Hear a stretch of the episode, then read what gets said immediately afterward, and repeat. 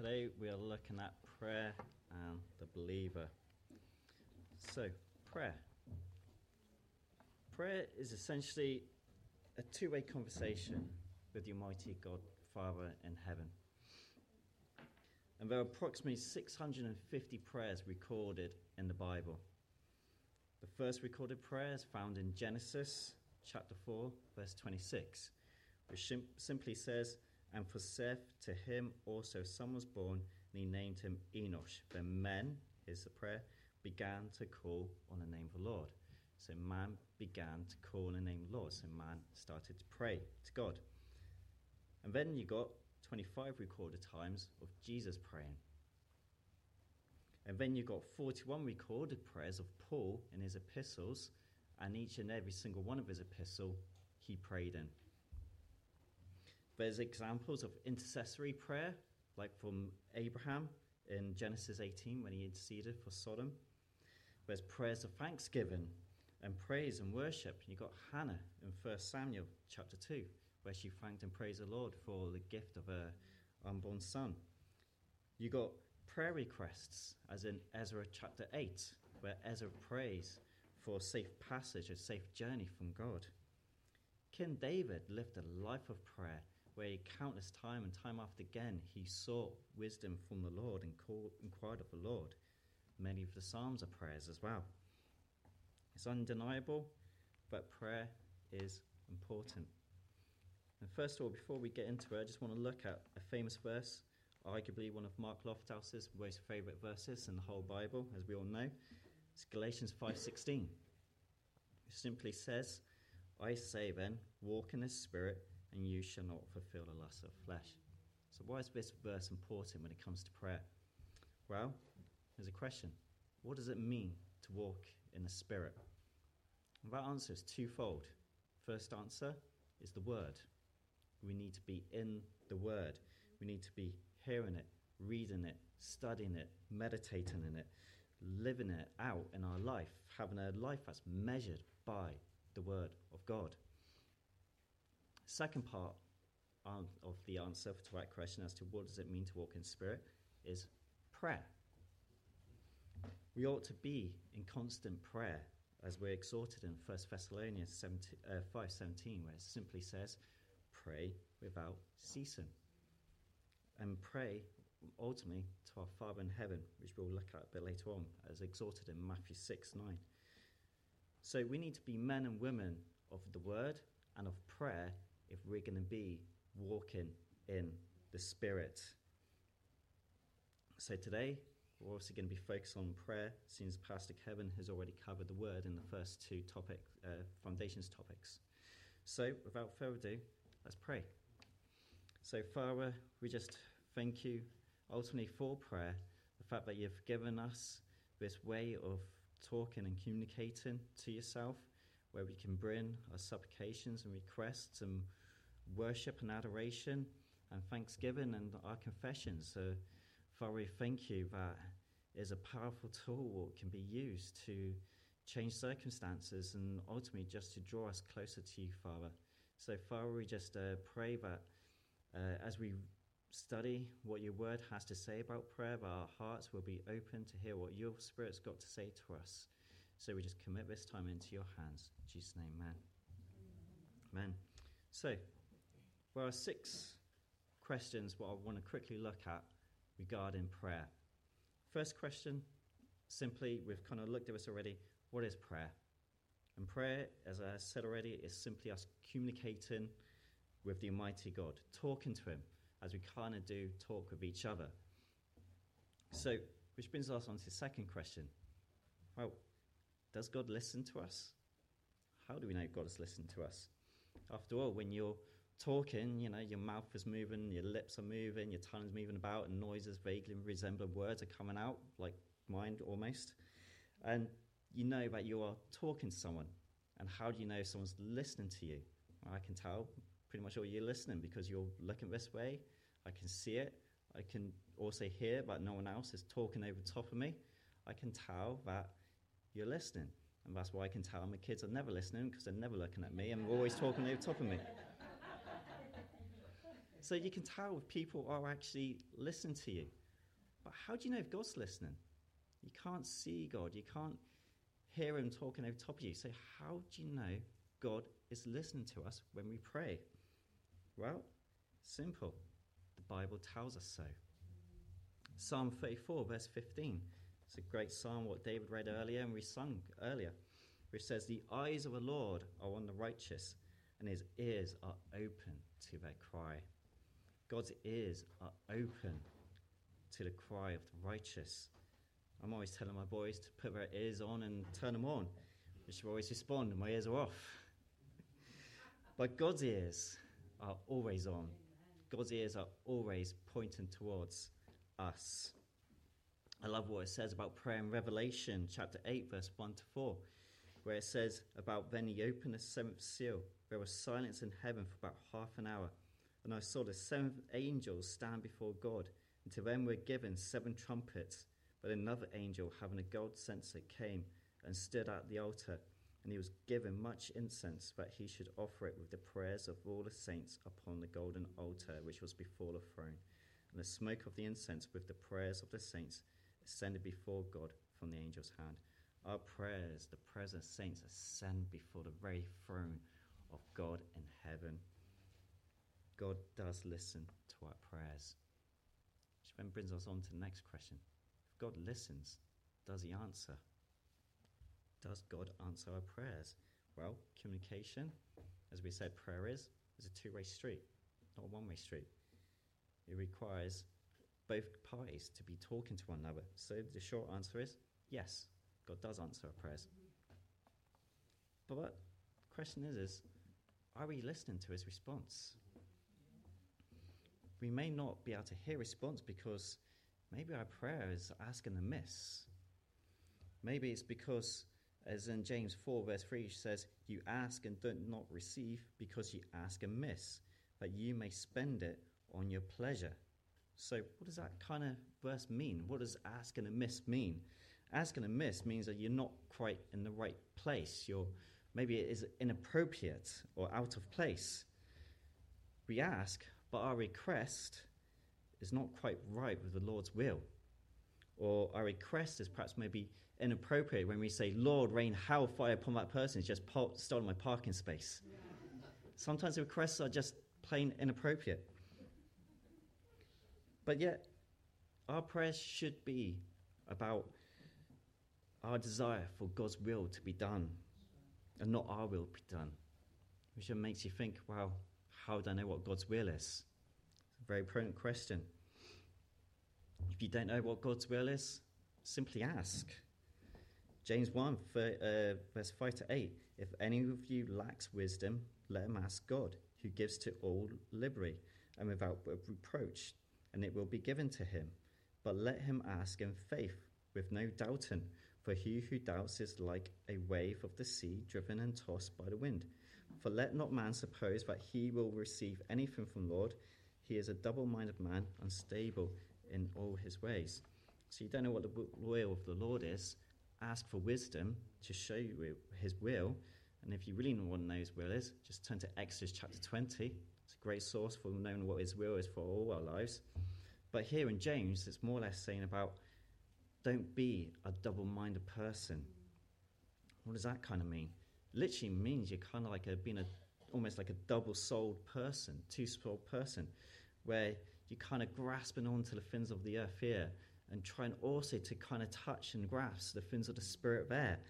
But yet you're trying to serve two masters, which God said, Jesus himself said, you can't serve two masters. You're either going to have to give up on your earthly desires because you don't give up on your earthly desires, you're not really going to truly grasp or desire the things of the Spirit. So when it comes to knowing the will of God, ask in faith, being heavenly minded, not earthly minded, seeking the things above, not the things here on earth. And God will answer those prayers and you will hear Him, but sometimes God will answer us straight away. We see that in Isaiah 65, verse 24. It says, It shall come to pass that before they call, I will answer. Before they call, I will answer. And while they are still speaking, I will hear. but yet sometimes his answer may be delayed. And you see that in Luke 18, verse 7. And the Lord God, uh, and shall God not avenge his own elect who cry out day and night to him, though he bears long with them? He bears long. His answer may be delayed because he is long bearing. Next question How often should we pray? It's a good question. Well, as we've kind of looked at already in 1 Thessalonians uh, 5, verse 17, pray without ceasing. I think of Daniel. He's a great example. He is recorded in uh, Daniel chapter 6 that he prayed three times a day. Three times a day he prayed. There's no set amount, really, for how often you should be praying a day. Just being pray. Prayer. Eat daily. Next question, number five. Sometimes I don't know what to pray. What should I pray for? I don't know what to pray. Well, the Holy Spirit can help you with that. Romans 8, verse 26 says, Likewise, the Spirit also helps in our weakness, for we do not know what we should pray for as we ought, but the Spirit Himself makes intercession for us with groanings which cannot be uttered. So, it doesn't matter if you're not sure exactly what to pray for or what the needs of the prayer are, just pray, and the Spirit will work in those prayers. And if you really need help, use Paul's prayer as an example for it. Paul uh, made a great prayer in Ephesians uh, chapter 1, verse 16 to 19. If you want to look up says, you can, but that's a great prayer to pray for anyone. And the last question, question number six, is what does prayer achieve? What does prayer achieve?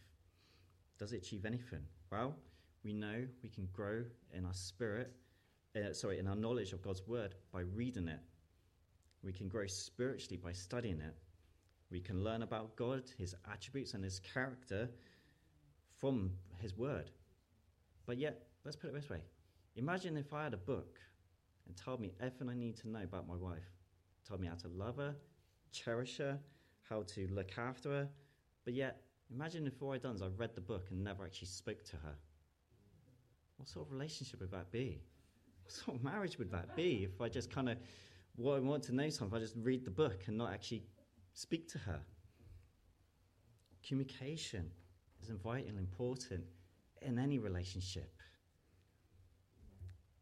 So, if communication is so vital in any relationship, why do so many Christians disregard prayer?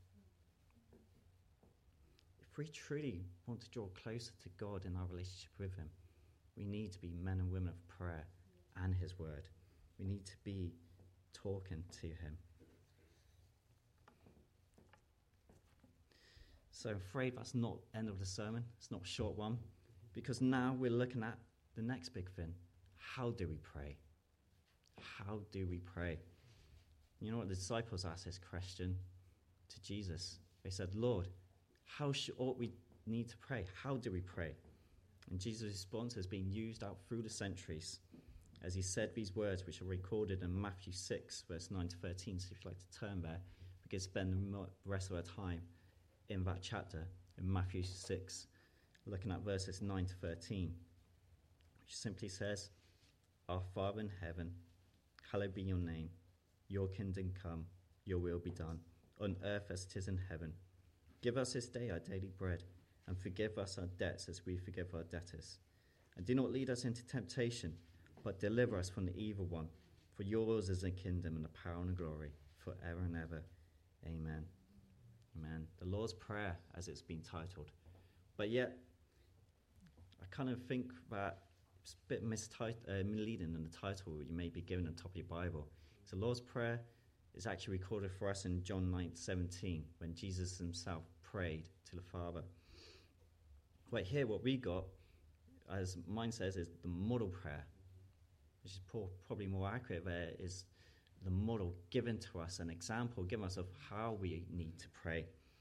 I know these verses have been repeated word for word throughout uh, various services, and that's great. Got nothing against that.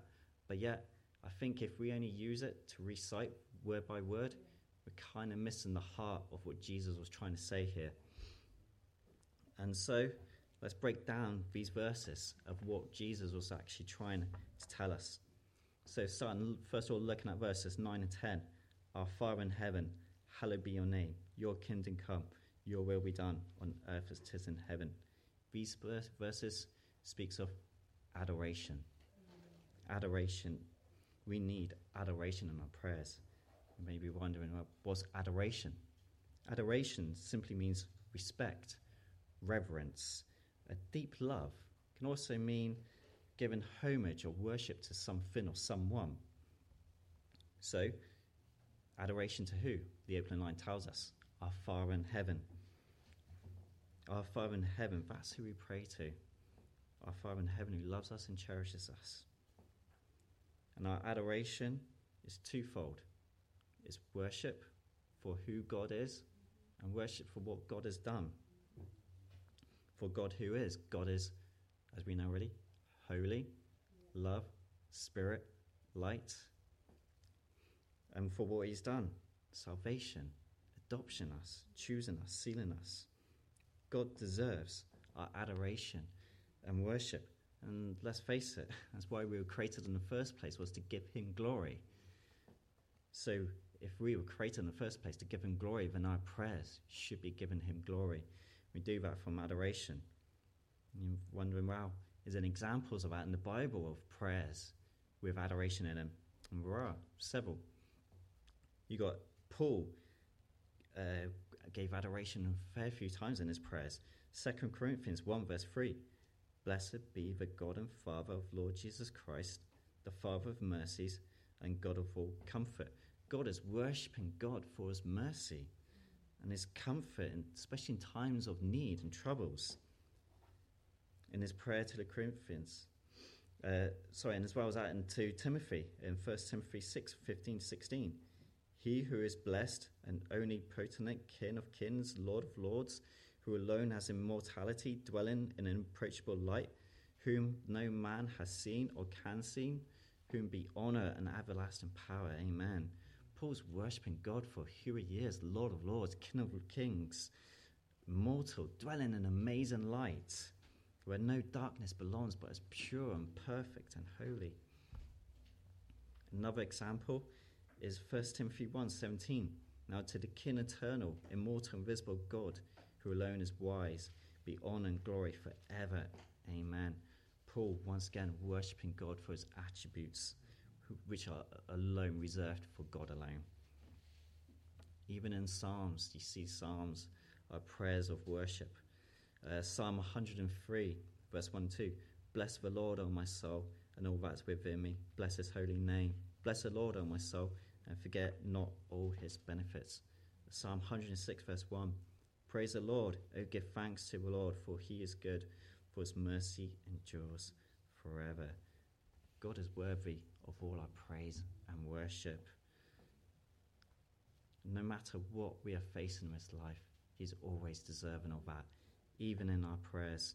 So pray to our Father God in heaven with worship and adoration for who He is and what He has done. Our Father in heaven, hallowed be your name. What a good Father we have.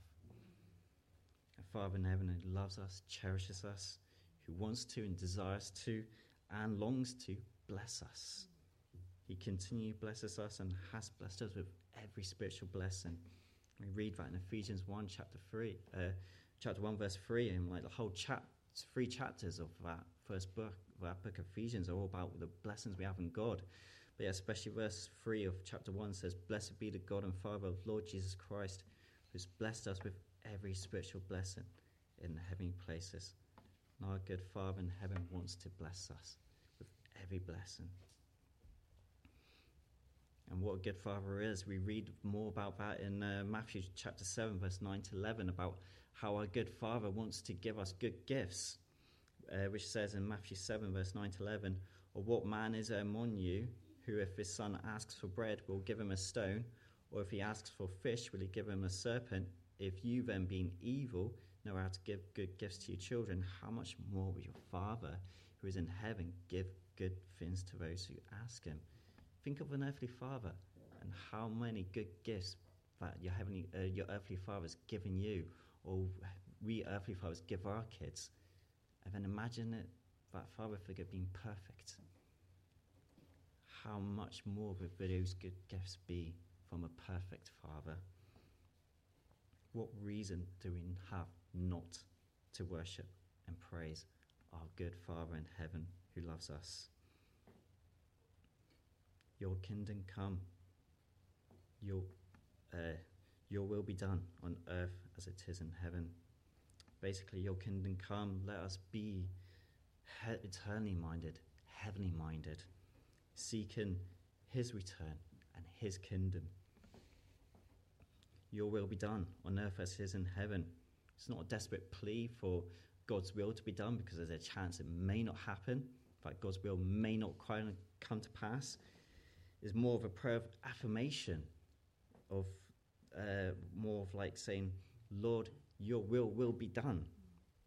It's almost a uh, prayer of um, having us having that eternal perspective, saying, Lord, you must increase, I must decrease. We see that in John 3:30. He must increase, but I must decrease. It's saying, not my will, but your will be done, Lord.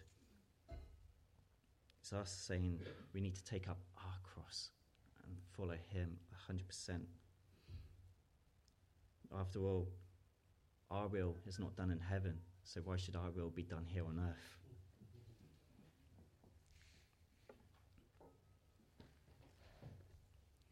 Our Father in heaven, hallowed be your name. Your kingdom come, your will be done on earth as it is in heaven.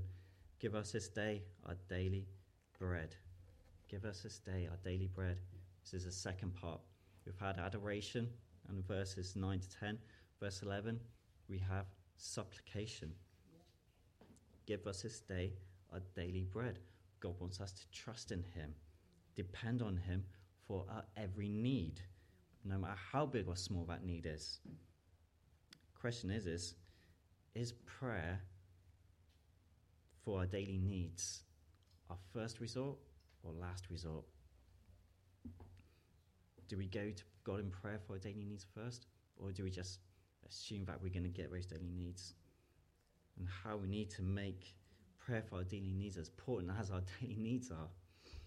Philippians 4 6 says, be anxious for nothing, but in everything by prayer and supplication with thanksgiving. Let your requests be known made to God. Don't be anxious for your daily needs. It's similar to Matthew 6, where Jesus said, Do not worry. We need not worry about our daily needs because our Father in heaven will give us our daily needs. But yet, God wants us to pray to Him for our daily needs.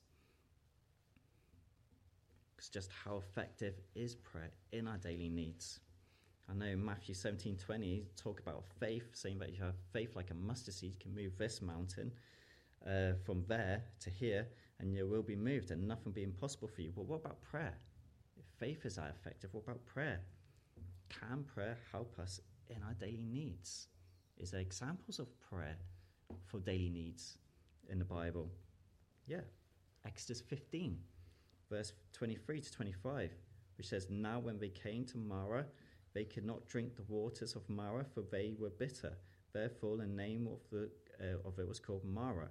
And the people complained against Moses, saying, What shall we drink? So here we see that the children of Israel have a daily need of water.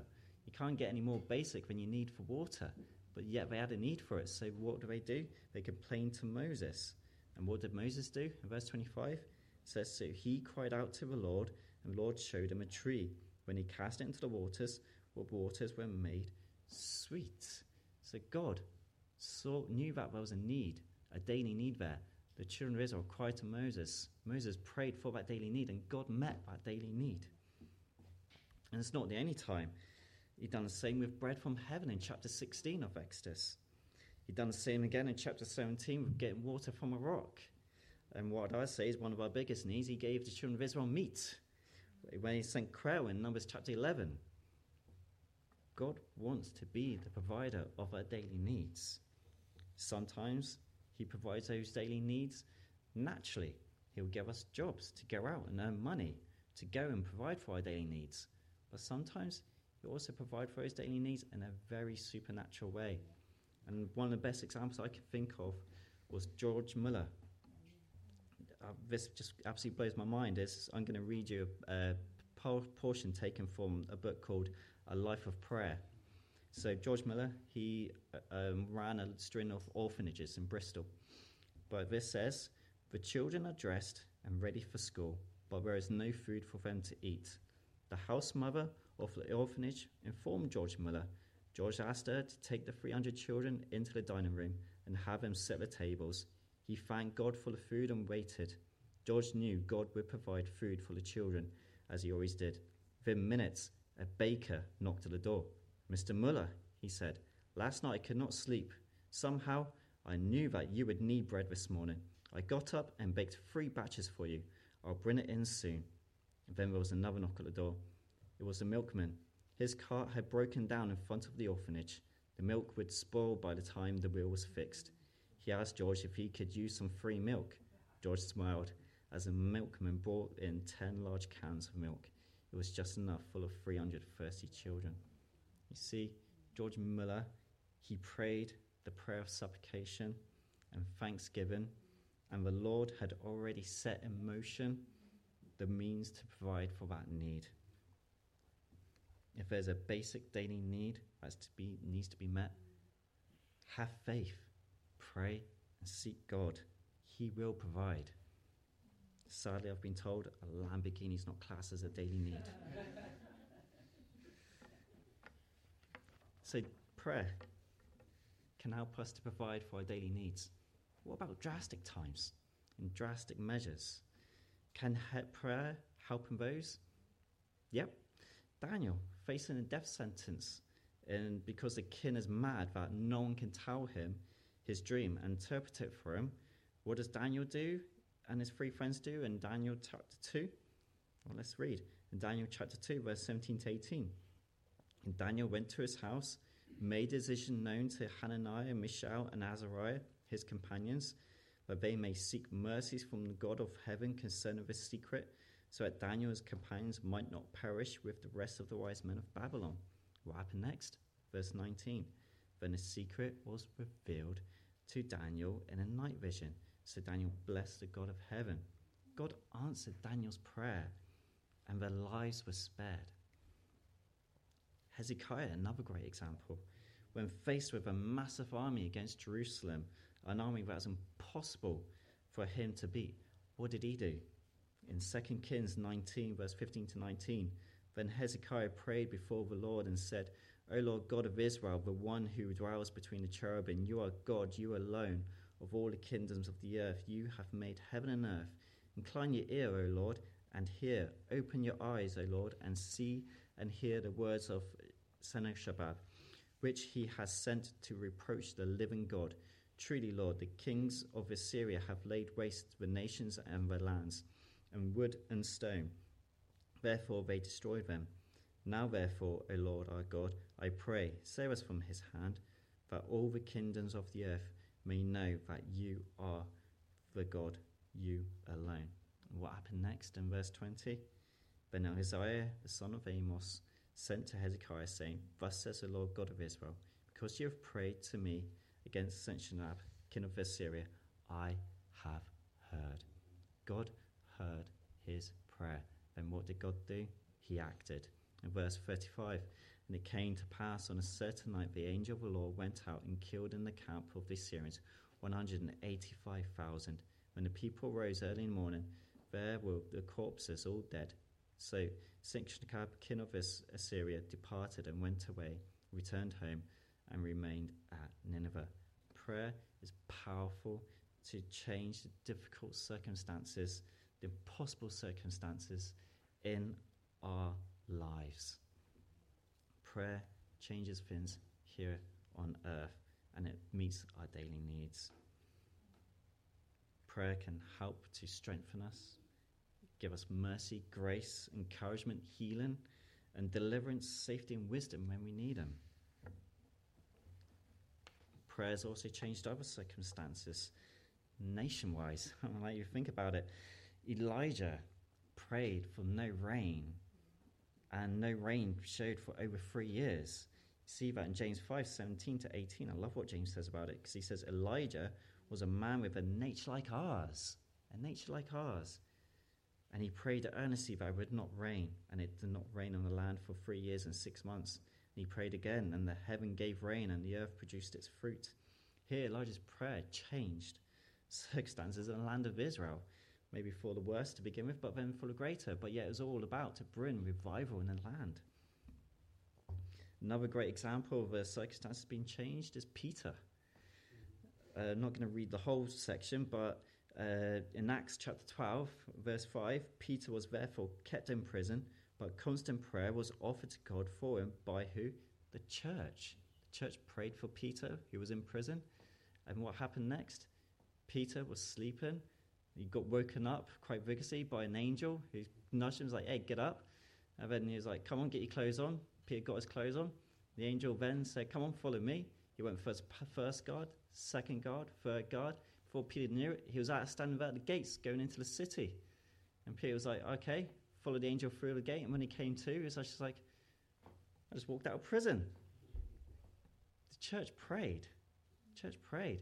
And it freed Peter. Peter was in prison and he was released.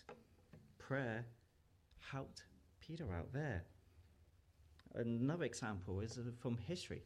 I think of Dunkirk the, um, in World War II, where the king of the United Kingdom called the nation to pray for those 3,000 odd men, 300,000 odd men stranded on the beaches in Dunkirk in northern France. The nation prayed. What happened? They were expecting about 40,000 men to be saved. Over 300,000 men were saved. And I'm afraid believe that God worked a miracle by saving those men on those beaches because our nation prayed. Prayer can change circumstances. But yet, sometimes it doesn't. Sometimes it doesn't. Paul is thorn in the flesh. In 2 Corinthians 12, verse 7 to 10, and at last I should be exalted above measure by the abundance of the revelations. A thorn in the flesh was given to me, a messenger of Satan to buffet me lest I be exalted above measure. Concerning this thing, I pleaded, I prayed with the Lord three times that it might depart from me. And he said to me, My grace is sufficient for you. My strength is made perfect in weakness. Therefore, most gladly I will rather boast in my infirmities, that the power of Christ may rest upon me. Therefore, I take pleasure in infirmities and reproaches and needs and persecutions and distress for Christ's sake. For when I am weak, then I am strong. Paul so desperately wanted a change in his personal circumstance, but yet his prayer was answered no by God because God wanted to use that personal circumstance to prove and show his grace and his strength through Paul's weakness. So, yes, prayer does change circumstances, but yet at the same time, it depends on what God's will and purposes are. Which then kind of brings you on to the next point praying in light of a sovereign God. I mean, like, our prayers and our supplications, they're kind of, what we offer to God, they're kind of bound by the timing and will and purposes of a sovereign God. And if they're bound up by the purposes of a sovereign God, then why pray? And like considering that in Numbers 23 19, where it says, God is not a man that he should lie, nor a son of man that he should repent uh, he, has he said, and will he not do?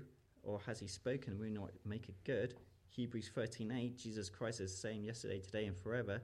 And James 1.17, every good gift and every perfect gift is from above and comes down from the Father of lights, with whom there is no variation or shadow of turning. So, if God does not change, if we can't change his mind, then why the prayers? Why the supplications, the intercessions, if God has already got everything in hand? Simple. God wants us to pray. He wants us to pray to Him via supplications and intercessions. He delights in those prayers. Think about it, there's nowhere in the Bible do we find a man rebuked for making those sort of prayers. In fact, we find the complete opposite.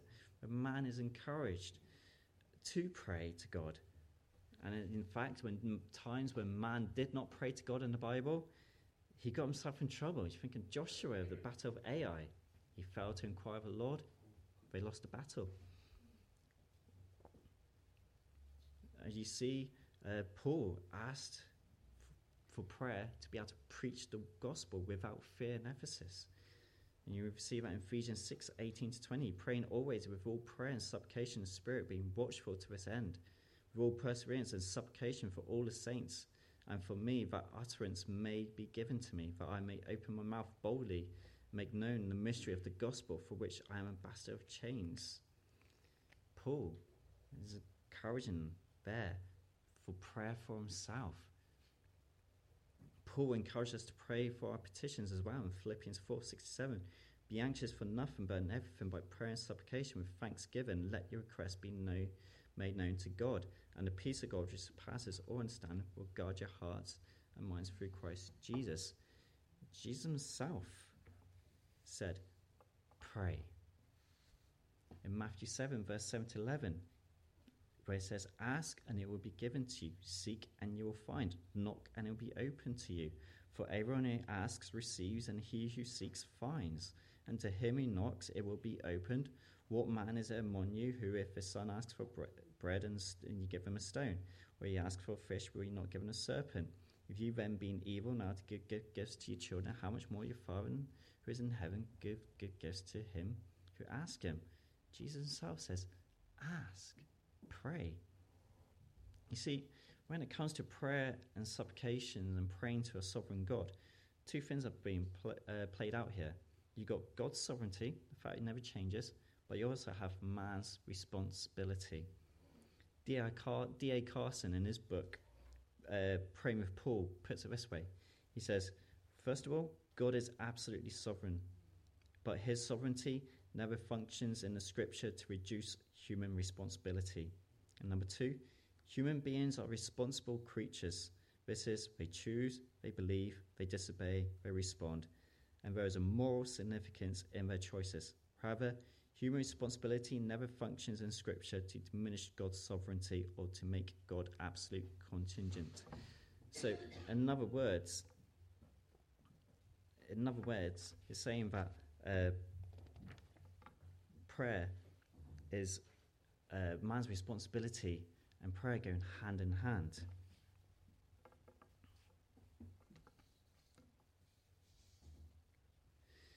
I'm like, if you think about it, there's examples uh, of this where responsibility to pray they will never hinder God and His plan.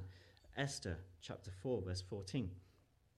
For if you remain completely silent at this time, relief and deliverance will rise for the Jews from another place but you and your father's house will perish. Yet who knows whether you have come to his kingdom for such time as this?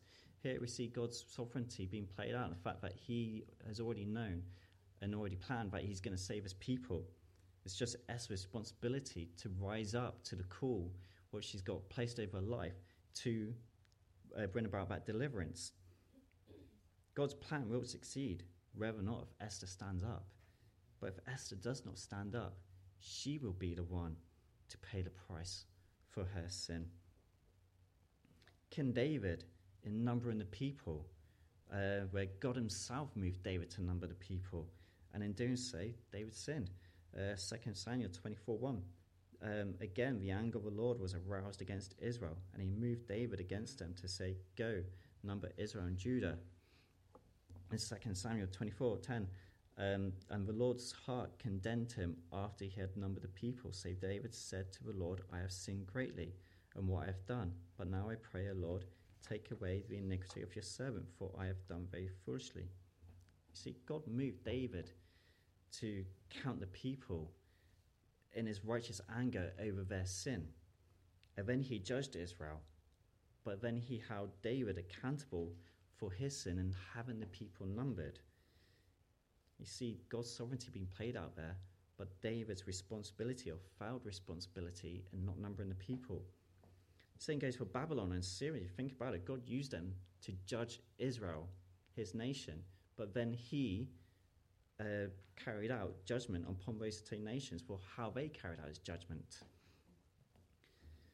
we see these examples God's perfect sovereignty being played out and fulfilled, and man's responsibility for his own actions.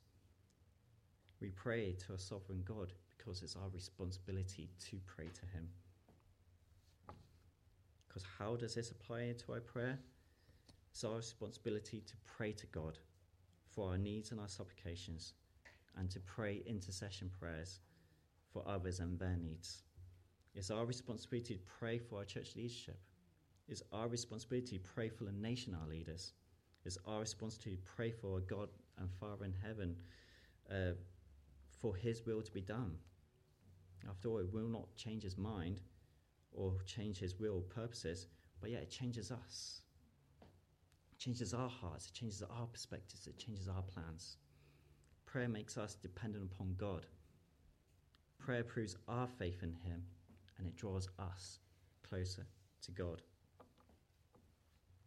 So we looked at admiration, supplication. The third one in verse 12 to 13 is confession. Forgive us our debts as we forgive our debtors, and do not lead us into temptation, but deliver us from the evil one. Sadly, we can't talk about prayer and not talk about sin and confession. They go hand in hand, because unforgiven sin in our hearts can cause us not want to pray. Unforgiven sin can cause us not to pray in the spirit. Unforgiven sin can cause us to pray amiss and not according to God's will. And unforgiveness towards others has the same effect as what I've just mentioned. So confess our sins. Forgive one another in our prayers. Because sin has a very big impact in our prayer life. Sin hinders our prayers, just like pride hinders our prayers. Bitterness hinders our prayers. A lack of spiritual priority hinders our prayers. We hinder our prayers. So let's look at some of these hurdles what we face a little closer. Problems with prayer. First one is no time to pray. One of our biggest hindrances, one which I'm sad sadly guilty of too, is not making the time to pray. Our day gets so busy doing everything what we think we need to get done. We get so caught up in the busyness of life that we just sadly, prayer becomes a lesser importance and a priority when in fact it should be our top priority. We need not to find the time to pray, but make the time to pray. We need to set aside part of our time to pray. We need to be less like Martha running around being busy serving, even if we're serving each other or serving the Lord. We need to be more like Mary, who spent time, quality time, with the Lord. How much time? It's up to yourself to decide. But just make sure when you do spend that time, that is quality time with the Lord.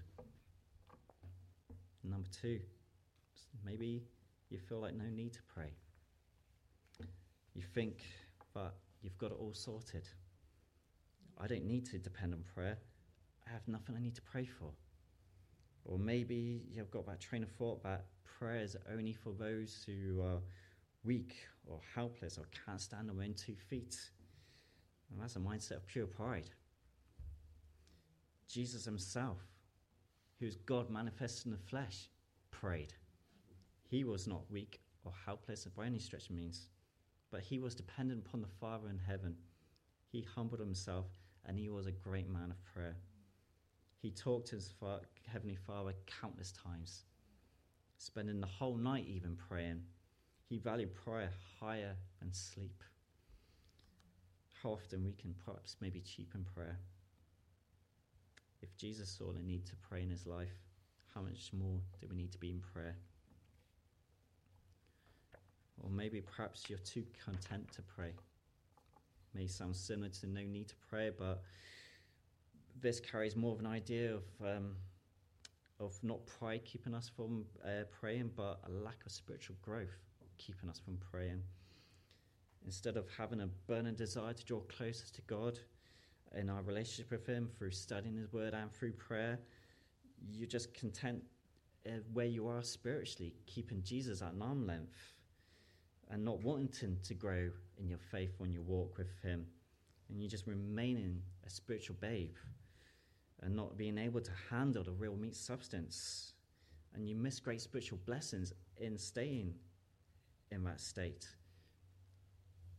and a closer relationship with God because you're too content with where you're at in your spiritual walk. Or maybe perhaps number four, you're too dry. Sometimes we don't feel like we can pray. Maybe our day has been tough.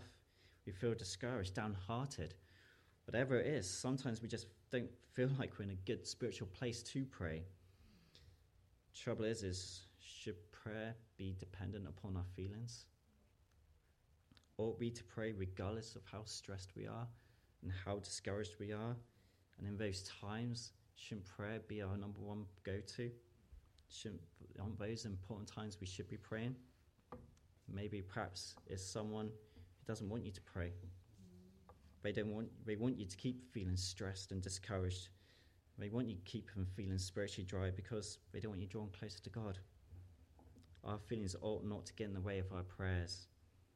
Spiritual dryness is more a result of our emotional state than perhaps maybe your own spiritual walk.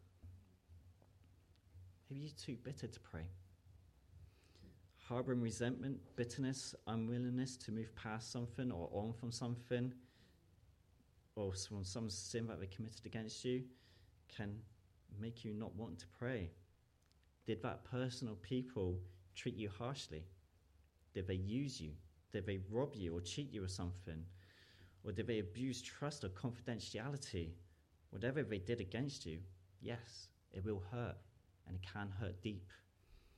And it could cause some serious damage to you emotionally, physically, mentally, spiritually. But yet, still, whatever they did, who are we to hold that bitterness against them? I know someone who forgave her own father for years of sexual abuse towards him, but yet she found in her heart to forgive that man, own father. Sometimes you hear the news of parents who forgive their children's murderer. It's incredible. Peter asked Jesus, How many times should we uh, forgive? Peter, very with buffed, uh, puffed up pride, said seven times. But yet in Matthew 18 21 to 22, Jesus said to him, I say to you not up to seven times, but seven times seven. And you know what? After he said that to Peter, he went on into a parable about a servant. A servant who owed his master what he can never pay back in five lifetimes. His debt to his master was greater than he could ever pay back. But then that servant found favor his master's eyes. His master forgave his debt. But then that same servant went out and found another servant who owed him perhaps maybe only a day's wage. But yet he would not forgive that other servant's debt towards him. The debt of sin, where we commit against each other, is no comparison to the debt of sin what we have paid against uh, God Himself. Who are we not to forgive others? Don't let bitterness and resentment destroy your life or destroy your walk with God. Forgive one another and move on. I know it's easier said than done, but we have to for our own sake. Number six, maybe you're too ashamed to pray. Sin in your own life will stop you from praying. Whether it's unconfessed sin that you're living in or past sin that you've committed, but yet you can't quite accept the fact that you have been forgiven by Father in heaven. And if you're not praying because of unconfessed sin and you're living in that sinful lifestyle, prayer is going to be very difficult for you. Your prayer and your desire to pray will diminish. Sin's desire to keep you from an intimate, close relationship with God. So repent and turn from sin. Focus upon the author and finisher of our faith and listen to that voice of conviction because that's God calling you to repentance, calling you back to Himself. It's a difference between someone who's too ashamed and someone who is too content. There's the one who's ashamed, still hears that voice of conviction whereas the one who's content stopped listening ages ago. Sin is knocking the doors of our hearts. Don't let it have its way with us. Don't let it have a grip over your lives. Confess and repent. And if you're ashamed of past sin in your life, that's preventing you from praying, it's not God is condemning you, it's your own heart. Romans 8, verse 1 There's therefore no condemnation for those who are in Christ Jesus. Do not walk according to flesh, but according to Spirit. God has forgiven you.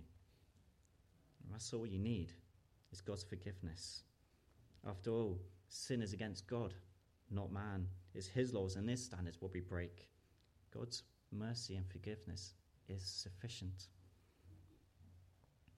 Let nothing hinder your prayer life. Prayer is your communication to your Heavenly Father in heaven who loves you and gave Himself for you. Prayer draws you closer to God in your relationship with Him. Prayer helps you grow spiritually. It makes you depend upon Him. It makes you more and more like His beautiful Son, Jesus. Confess your sins, repent, and pray. Which then brings us on to the last section thanksgiving. Verse 13 For yours is the kingdom and the power and the glory forever. Amen. Let's give thanks to the Lord God for all belongs to Him, all has come from Him, and all is owed to Him. And what is there not to pray a prayer of thanksgiving for? Maybe thinking, like, didn't you cover this earlier, Rob, in adoration? No. Uh, thanksgiving and adoration are very different. Adoration is worship and praising God for who He is and what He's done. And thanksgiving is thanking God for what He's done in and through us or through others or for what He's done for us. Paul is an A star example of this type of prayer. We see this type of prayer in Romans 8, uh, sorry, Romans 1, verse 8. First, I thank my God through Jesus Christ for you all, that your faith is spoken all throughout the whole world. Paul's thanking the Lord for the believers in Rome. And he's thanking the Lord for their faith, which is famous in all the world. And what I brought to be famous for? Your faith in God. Another example of his thanksgiving is in 1 Corinthians 1, uh, verse 4 to 9, which says, I thank my God always concerning for you for the grace of God which was given to you by Christ Jesus, that you were enriched in everything by him in all utterance and all knowledge, even as the testimony of Christ was confirmed in you so that you come short in no gift, eagerly waiting for the revelation of our Lord Jesus Christ, who will also confirm you to the end, that you be blameless in the day of our Lord Jesus Christ. God is faithful, by whom you were called into the fellowship of his Son, Jesus Christ our Lord. Despite the church's huge failures and sins they're living in, Paul gave thanks to God for the believers in Corinth and for the grace that they experienced. Paul thanks God that they're enriched in everything.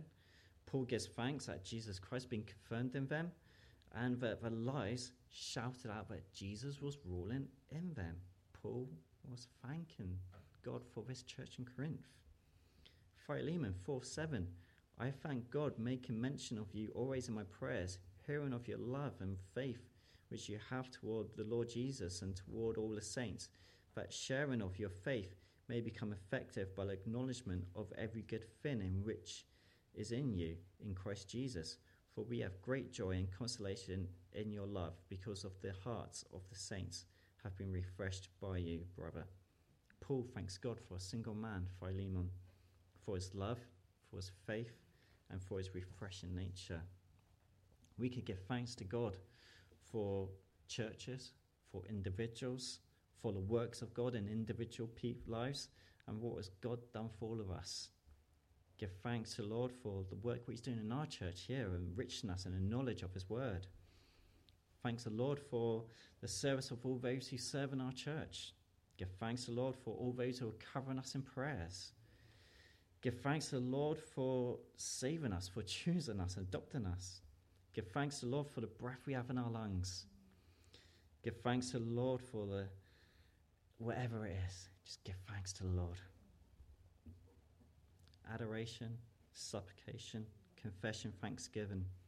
Use these in your model for how we pray. You don't need to have every single one of those in every single prayer what you pray, but yet when you do pray, consider is there room for adoration? Do I need to confess anything? Are there supplications I need to make for myself or for others? Is there anything I could give thanks for? There's always something to give thanks for. So let's end by reciting this amazing prayer.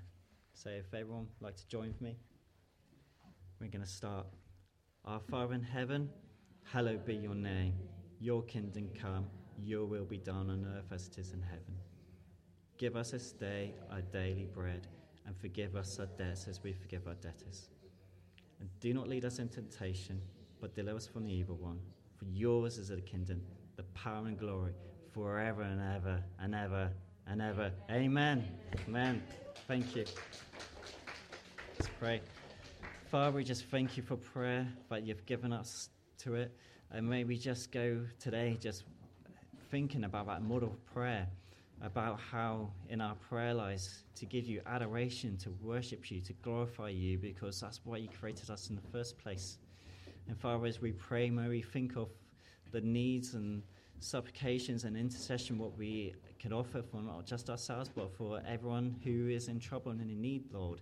And maybe bring our daily needs to you as well, just not in difficult times, but in any time of our life. Uh, you are our great provider. You are a great provision. May we just remember that all comes from you and we all receive everything from you and need you in everything, every part of our life. So may we not forget you in our daily needs, Lord, in our prayers. And Father, may we just continue to confess our sins and just examine our hearts, make sure our hearts are right before you for our prayers. And may we just thank you and praise you for your goodness and your grace and your mercy and love. And thank you for all the work you do in each and every single one of us here today. We praise you, Jesus. Amen. Amen.